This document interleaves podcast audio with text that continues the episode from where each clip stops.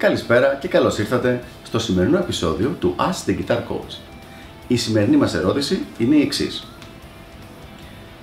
Τα λεκάτο παύλα hammer-ons τα μελετάω με καθαρό ήχο ή με παραμόρφωση;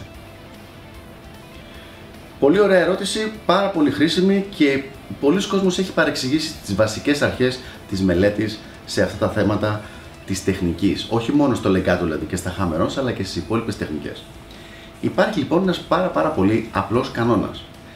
Την τεχνική τη μελετάμε με τον ήχο με τον οποίο θα τη χρησιμοποιήσουμε.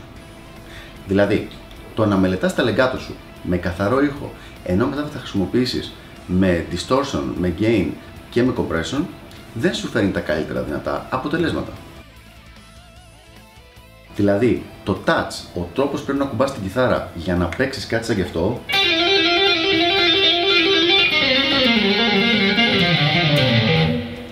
που είναι ένα λεγκάτο που ανεβαίνει, αν είχαμε καθαρό ήχο, θα ήταν τελείως διαφορετική η πίεση που θα έπρεπε να βάλω στα δάχτυλά μου και ο τρόπος που θα κουμπούσα. Άρα, αν χρησιμοποιείς άλλον ήχο, εκπαιδεύεις τα δάχτυλά σου να, να ανταποκρίνονται με άλλο τρόπο. Με μια κουβέντα παίζουμε με τον ήχο, μελετάμε με τον ήχο τον οποίο θα χρησιμοποιούμε στο παίξιμό μας. Για να το γενικεύσουμε λοιπόν λίγο περισσότερο, για να δούμε και τις υπόλοιπες τεχνικές, τι κάνουμε. Στο alternate picking, παίξιμο με πένα, το κάνουμε και με τους δύο τρόπους. Γιατί έχουμε πολλά παραδείγματα που παίζουμε με καθαρό ήχο, όπως και με ήχο με παραμόρφωση. Άρα μελετάμε και με παραμόρφωση και χωρίς.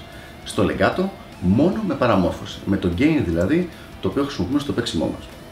Στο sweeping, το μεγαλύτερο μέρος το, το μελετάμε με gain για να μπορούμε να εκπαιδευτούμε και στο θέμα του muting, το οποίο είναι θέμα ολόκληρου τουλάχιστον ενός βίντεο.